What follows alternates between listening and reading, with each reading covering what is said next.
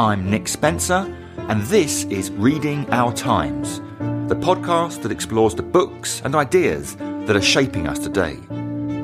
Listen with us, and we'll introduce you to conversations about the human brain, meritocracy, inequality, dementia, and human rights.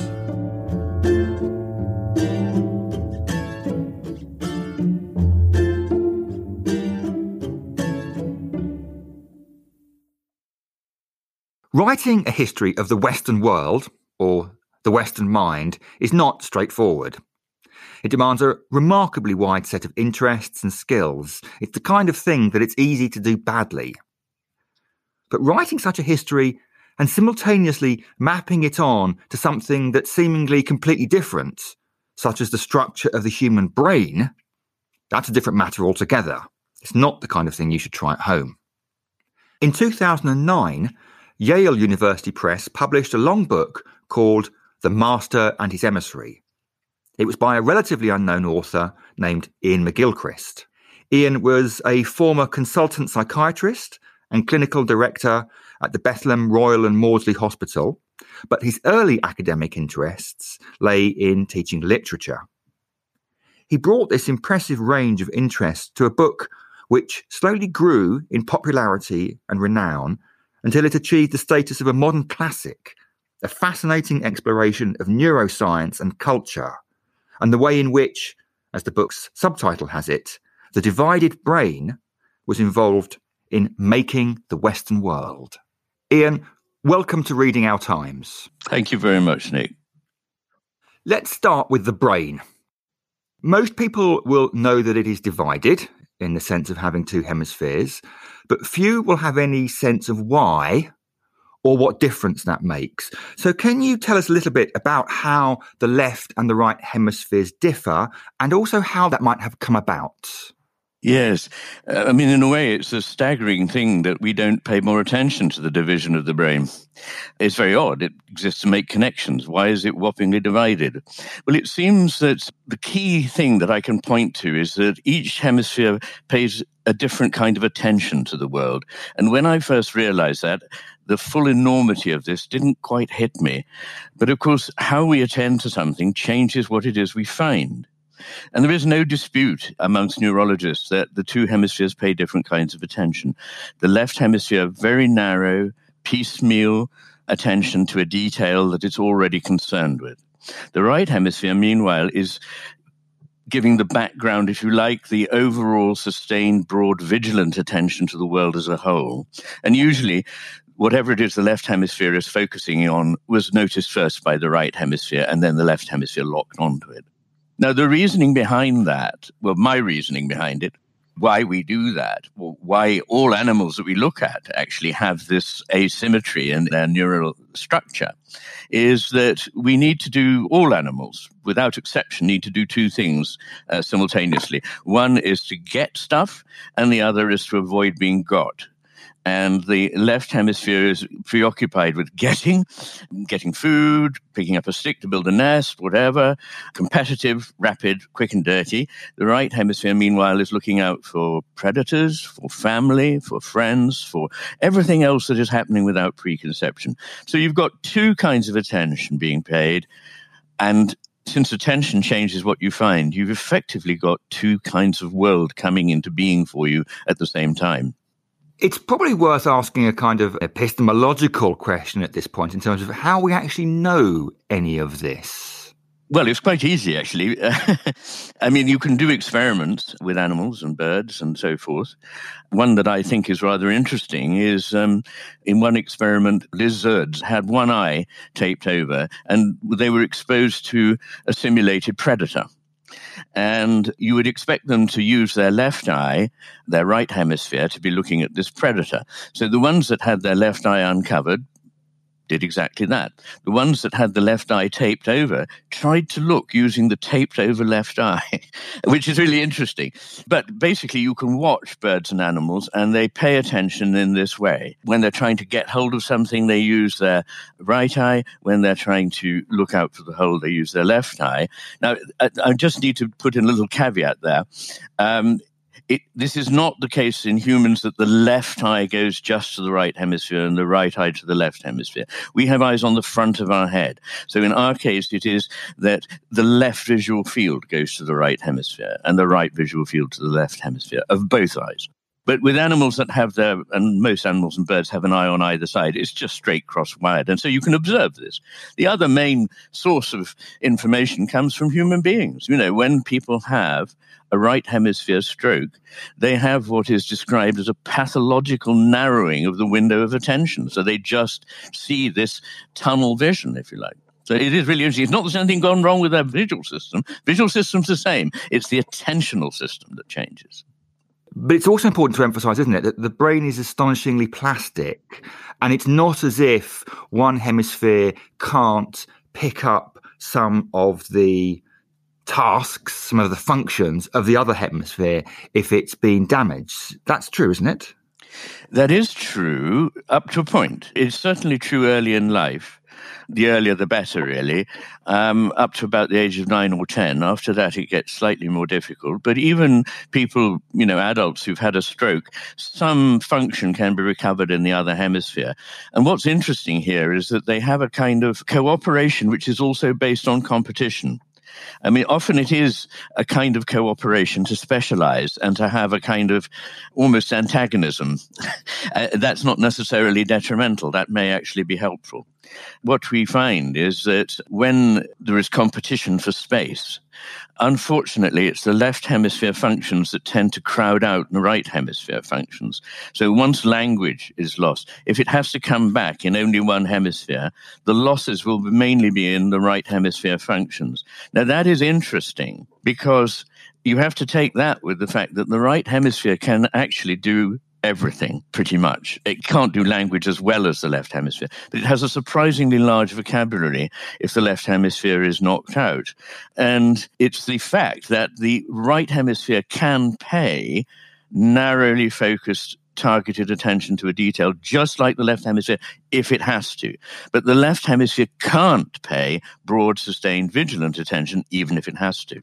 And that's really important, isn't it? Because it's not as if there isn't, as it were, a perfect equality going on here. Because, as you say, the right hemisphere is able to do more in these circumstances than the left hemisphere is. And as you said earlier on, the left hemisphere pays specific attention to things that have come into its world, as it were, via the right hemisphere. And that's the source of your controlling metaphor of the master and his emissary, isn't it? Yes, yes. The idea there is that everything about the brain is asymmetrical. In fact, everything probably about life and even about the inanimate cosmos is asymmetrical, as Pasteur noted in the 1870s and as Pierre Curie noted around 1900, that asymmetry is more important in the cosmos than symmetry. But in this particular case, it refers to the relationship between the hemispheres. And it's very important that the right hemisphere, as it were, is the master, is the one that is in charge. The left hemisphere knows less, but because it knows less, thinks it knows it all, which is a common problem in life. and the, the master in his emissary refers to a myth of a, a, wise spiritual master who looked after a community so well that it flourished and grew. After a while, he realized he couldn't look after all its needs himself, but he realized something more important, which was that even if he could, he shouldn't get involved with certain kinds of business because it would interfere with his overall oversight. So he appointed his brightest and best helper to go about on his behalf and do the business. And this helper, bright as he was, wasn't bright enough and didn't realize what it was he didn't know and thought he knew everything and pretended to be the master. And as a result, the master, the emissary, and the whole community went down to ruin. Now, I feel there's something like this happening in our culture, which is that the the bossy, know-it-all, simplistic left hemisphere that thinks it's oh, it's very straightforward, it's all just a mechanism, you know, it's very easy, is drowning out the wisdom of the right hemisphere. And if I may just add, in writing this book, I've been reading very, very widely a, a whole range of kinds of literature. But one of the things that has come up is that in many different traditions in the world, there is this same image of the sort of articulate intellect being a useful servant, but a very poor master. And it's said that Einstein said that. I can't actually trace it, but it's certainly attributed to him. And it's very much in his mm. spirit that he would have said that, actually. But it's certainly there in mm. Chinese culture, in Hindu culture, and so on. I want to lead up to our particular cultural moment, but do so via a significant section of the second half of the Master and his emissary, in which you trace the impacts of these different forms of attention on cultural moments in the Western world. Now, I think it's really important, I guess, to clear up a possible misunderstanding at this point it is easy to read what you say in a simplistic way of saying, well, there are left hemisphere periods of history and there are right hemisphere periods of history. And that seems to me to be a little bit too simplistic. That's not quite what you're saying, is it? It's more that there are forms of attention which are associated with one hemisphere or other that, that gain kind of the cultural upper hand at certain point. Can you give me a few examples of that? Yes. I mean, the first thing to say is that I say our culture is rather over obsessed with the left hemisphere point of view at the moment. Um, and people say, well, what would a right hemisphere dominated situation look like? And I just need to point out that a right hemisphere dominated situation is one in which the right hemisphere, as it were, the master knows he needs the emissary, appointed the emissary. And so the two work together. There is never an extreme right hemisphere situation, but there can be an extreme left hemisphere situation. And what I did in the second half of the master and emissary is look at the, the various various shifts in the history of ideas through that lens. And I suppose in our own era, I would say there's an excessive abstraction, bureaucratization, an excessively rigid systematizing, putting people and things into categories rather than attending to the complex uniqueness, uh, an inability to understand ambiguity, the need for opposites sometimes to be brought together because they contain a richer truth than one simple point of view. All that is suggestive of the left hemisphere mindset rather than a more flexible right hemisphere mindset. To give examples, as you asked me to do, a couple of very obvious ones are the end of the Roman Empire. You can see this in the architecture, in the depiction of the human face, in what happened a strictly hierarchical military empire followed by a decline. And in our own history, recently, I would see this as the Reformation as the great first blow of the left hemisphere, trying to simplify everything, get rid of the ambiguous. It's all written down in a book and it's chapter and verse and it's all right. It's written by God. And this leads to all kinds of problems. kind of fundamentalism, basically. Yeah, well, we spoke to Charles Taylor a little earlier in the series, and his one of the phrases from a secular age is the disciplinary self that emerges in the Reformation. Mm. It seems mm. to me the disciplinary self is mm. a very left hemisphere self, isn't it? It is very much so. I read the reports of the British ambassador in Antwerp in the 15th century as he watched people going around destroying utterly priceless churches with medieval manuscripts being burnt, windows smashed, statues pulled down. I mean, the, the, scale of the loss. And what was fascinating is it's very much like the situation now, where a quite small group of people systematically went around ruining the culture, while the mass of people stood by gaping. They weren't really in with the, with the destroyers, but the same destruction is happening now by very noisy voices in our culture. There is a very important additional point to make here, isn't there? In that what you see at various moments in the Western culture is, as you said, a shift from one form of attention to another. But in around 1800 or so, the left hemisphere learns how to actually remake the whole world in its image, doesn't it? Yes, yes. That's really significant. Tell us a bit more about that. Well, it's identified with the movement that unfortunately has been called Romanticism.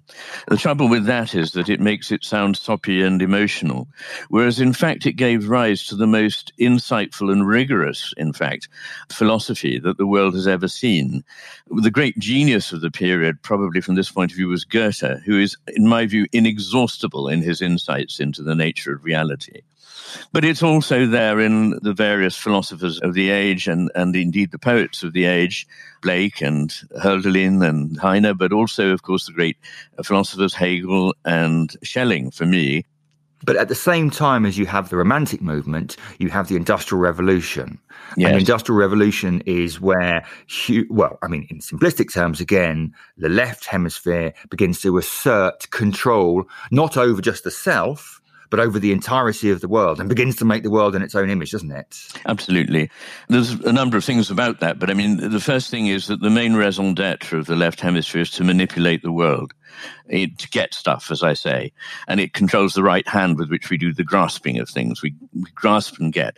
And since the Industrial Revolution happened, we've got terribly good at raping nature, grasping what we need, and just taking it as if it was resource, and not respecting nature as a living network of beings which include ourselves. We belong to nature. What happened was we started to feel external to nature and able to treat it as an object, which in the era of Romanticism was not the case. But one of the important things is this the right hemisphere is our reality tester. So the left hemisphere is more living in a world of theory. It's trying out a theory, usually a very simple theory, because theory is always simple compared with the complexity of life. It's like a map compared with the world that it maps. It hasn't the complexity of the world, but if it had the complexity of the world, it wouldn't be useful as a map. So it's inevitably just offering us a temporary theory the trouble is when you take that for the reality, and I think in the world we're in at the moment, we're in hock to various stupid theories that look brilliantly clever on paper, but really don't match up to reality. Now, the way that we reality test is by going to the right hemisphere, which is very empirical. It says you may think that left hemisphere, but look at look out there, out the window. It's not like that actually, and what happened with the Industrial Revolution is that we created a world that, when you look out of the window, looks remarkably like the left hemisphere's world, made of concrete, inflexible, rigid lines, uh, two dimensional screens, alienation from the world, all these things. So, in a way, it's created what I call the Hall of Mirrors, in which, when you look for reality, you find the left hemisphere's version of it. And the worrying thing about that is that it becomes totally self perpetuating, doesn't it? Because if you don't have that external context, that other, Mm. to correct and refine and chastise yes. our particular focused attention on the world, it yes. seems self evident that what the left hemisphere sees is right. Well, it is. It's money for old rope articulating the left hemisphere's view because it's it's very simple and therefore very easy to make it consistent. It's just like A plus B equals whatever.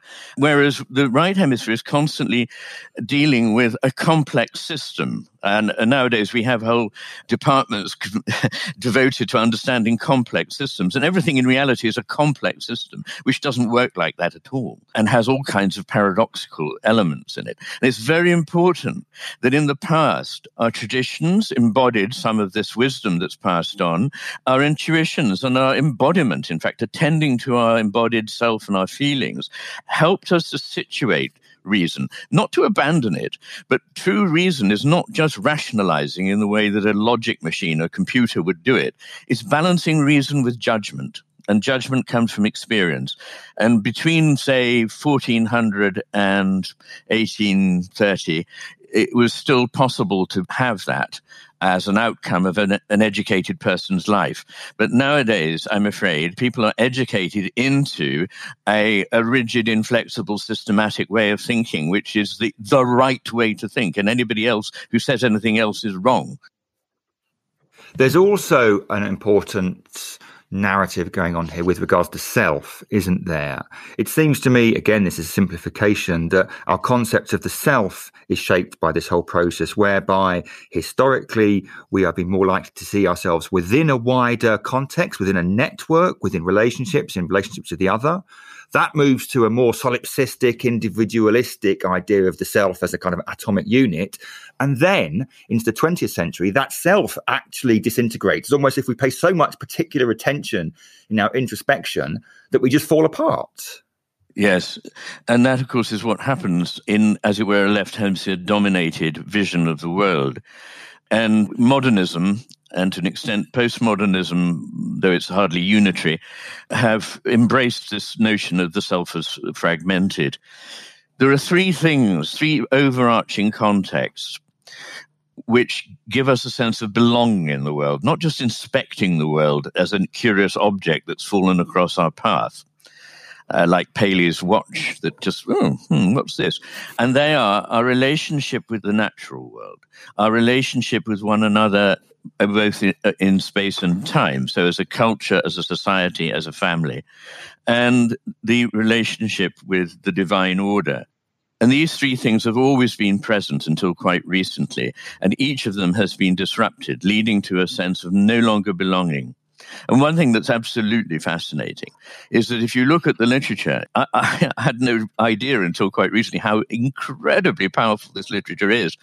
But being deracinated from the society, being separated from nature, and not having any relationship with the divine are all enormously damaging to us cognitively, emotionally, and to our spiritual health, our mental health, and our physical health. The literature shows that people who have some sort of relationship with the divine other, who live surrounded by and in contact with nature, and live embedded in a social group, live longer, are happier, are better adjusted rested, are less distracted, and just physically better. I mean, rates of cancer, rates of heart attack, those sort of things. It's really mind boggling. Better than going to the gym, better than being on a diet, better than not smoking. These are very, very important losses. And they begin, I suppose, with Descartes, with the idea of being separate from the body, but it has gone on widening since since that time. Well, I want to move in a moment to the future because it's a slightly alarming narrative that we've been recounting here one of disintegration and one of increasing levels of mental health problems and so on and so forth. But before I do that, I want to talk a little bit about the book you have been working on because you've mentioned it a few times, and I've been lucky enough to read read some of it. Effectively, what I'm trying to do is to show the limits of reductionism to show that we need a much more sophisticated way of attending to the world, which will give rise to a vision of the world as not inanimate, random, meaningless, and that we are the playthings of it, but that we are mm. part of something, yes, that we probably can never understand fully, but we get intimations of, which is rich and alive and creative. And we play a role in that. The trouble is that the God word puts a lot of people off. What's fascinating is that if you ask people, do you have a religion? I don't know what it is, but it's not a very startling number of people say they have. 12, 15%. But if you ask people, do you think there's more to this world than the materialist account of it? 90% will say yes. So what I'm really trying to do is to imagine that we hadn't got a ready made image of God, but to use a term, the divine or the sacred, whatever, as a placeholder for all the things of which we have intuitions that are much more complex and deep and very real. I mean, in experience. And I believe profoundly that, as it were, both the meaning that we find in life and the sense of the divine are not things that we create. There's a tendency in science, if you accept that these things exist, to say that we make them up to cheer ourselves up. I believe this is not the case. I think that actually a, a, proper examination of the world in a relatively dispassionate way would lead one to think it much more probable that there is something that corresponds to what this divine is than that there isn't.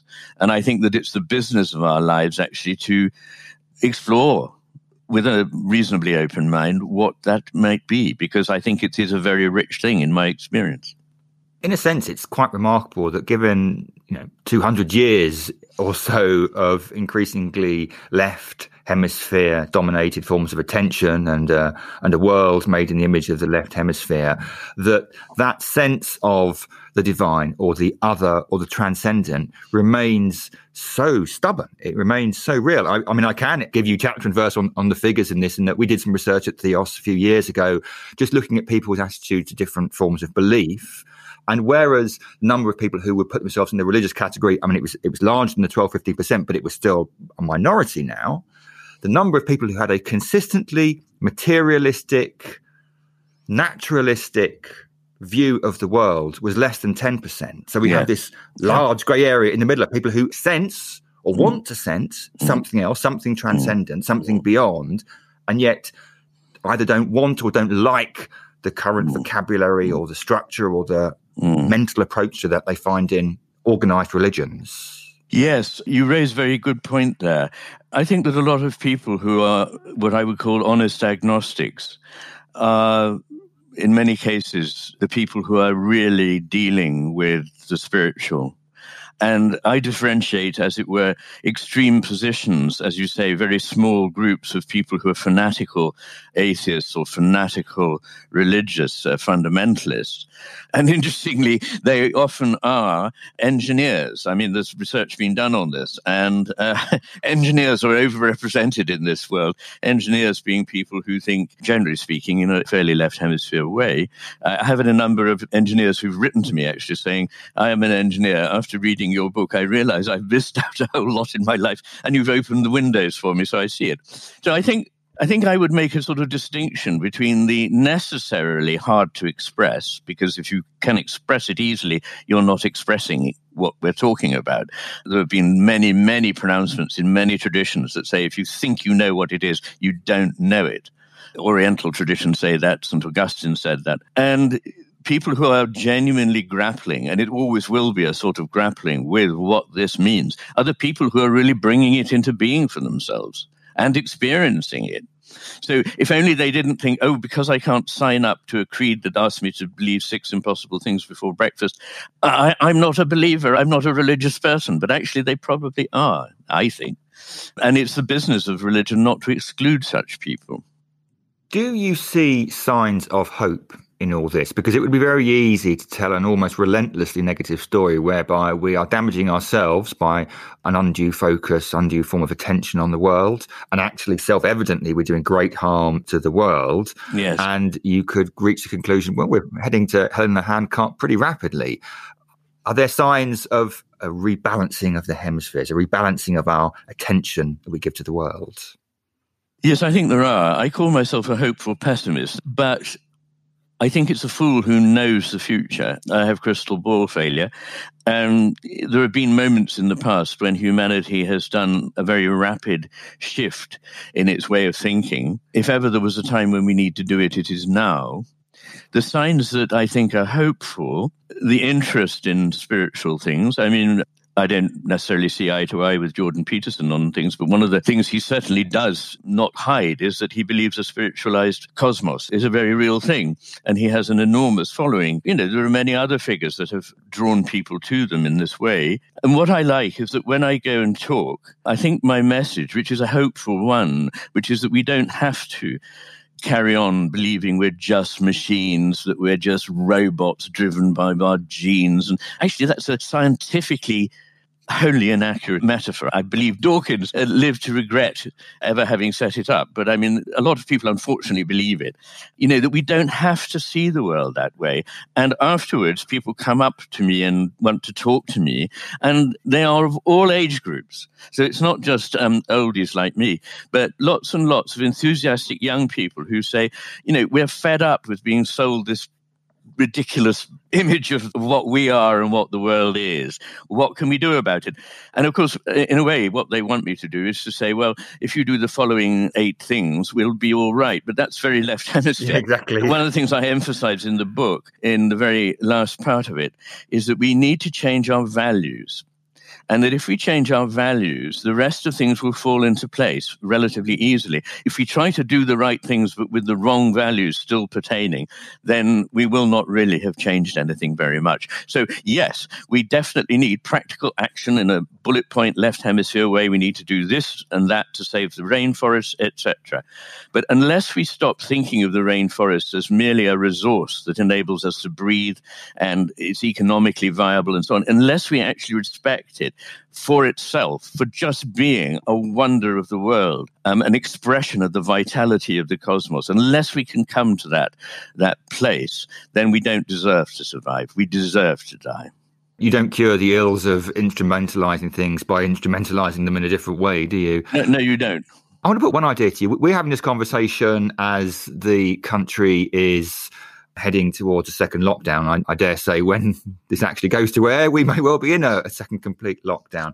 One of the things that's hit me yeah. really powerfully over this year is how much we need other people. People are zoomed out and 20 years or so, we've been heading towards a culture so we can have all our meetings online and we can work remotely and so on and so forth. Well, we've had that forced on us this yeah. year. And maybe it's just me, but I detect more mm. widely a deep yearning for actual physical embodied contact with other human beings. Because in another human being in that way you just catch a glimpse of the other to you and it refreshes who you are. And technologically mediated interactions are a very pale imitation of the real thing. So perhaps there could be a kind of a, a post-covid bounce in this direction, if you see what I mean. Well, yes, and we have to balance two things. We've learned that actually a lot of things don't require everyone to be busily polluting the world, zooming around rather pointlessly. But on the other hand, we do, as you rightly say, very, very much need society. We need the togetherness of being with another person. You don't realize how much in daily life, ordinary daily life, you shake somebody's hand, you clap their arm, you, or you kiss somebody or whatever. And actually, these are not small things. These actually are constantly grounding you. And I, I believe they're important. So, yes, we do need to be together. And two images spring to mind about remoteness. And there are about two things um, very important to me. One is love, and the other is therapy. Both of these are very bad when you're not actually in the person's presence. Um, no, no phone call with a sweetheart is ever the same as being together with them. And actually, therapy is very hard to do over a link or on the phone because there are many, many things that you observe in the room in real time. And I think that there's something going on in the room between you. I mean, I don't ask me exactly what it is, but it's certainly more than you get when you just do it remotely. Iain, it's been great to talk to you. The book is The Master and His Emissary, The Divided Brain and the Making of the Western World. And I'm tempted to ask you when the follow up is out, but I know from previous conversations that there might be a bit of editing to do. Well, I don't know. At the moment, my my publisher says that it would make three books of 750 pages each. So I don't quite know what is going to happen to it. That's in the lap of the gods, and I wait to hear it. I've done what I can, and no doubt in the end, most of it will be published. Well, when it or when they are out, I will be sure to invite you back on to Reading Our Times. Thank you very much indeed. Next week, I'll be speaking to Jonathan Sumption about his book Trials of the State Law and the Decline of Politics. Reading Our Times comes to you from the think tank Theos. It's produced by Phil Bodger. Our team also includes Abby Allison, Lizzie Stanley, and Elizabeth Oldfield. Special thanks to Nina Humphreys, who composed our theme tune and all the music. You can subscribe to Reading Our Times on Apple Podcasts and Stitcher. You can also find us on our website, theosthinktank.co.uk, where you can find all the episodes and leave feedback. Don't forget to rate and review us on iTunes. It'll help other people discover the podcast.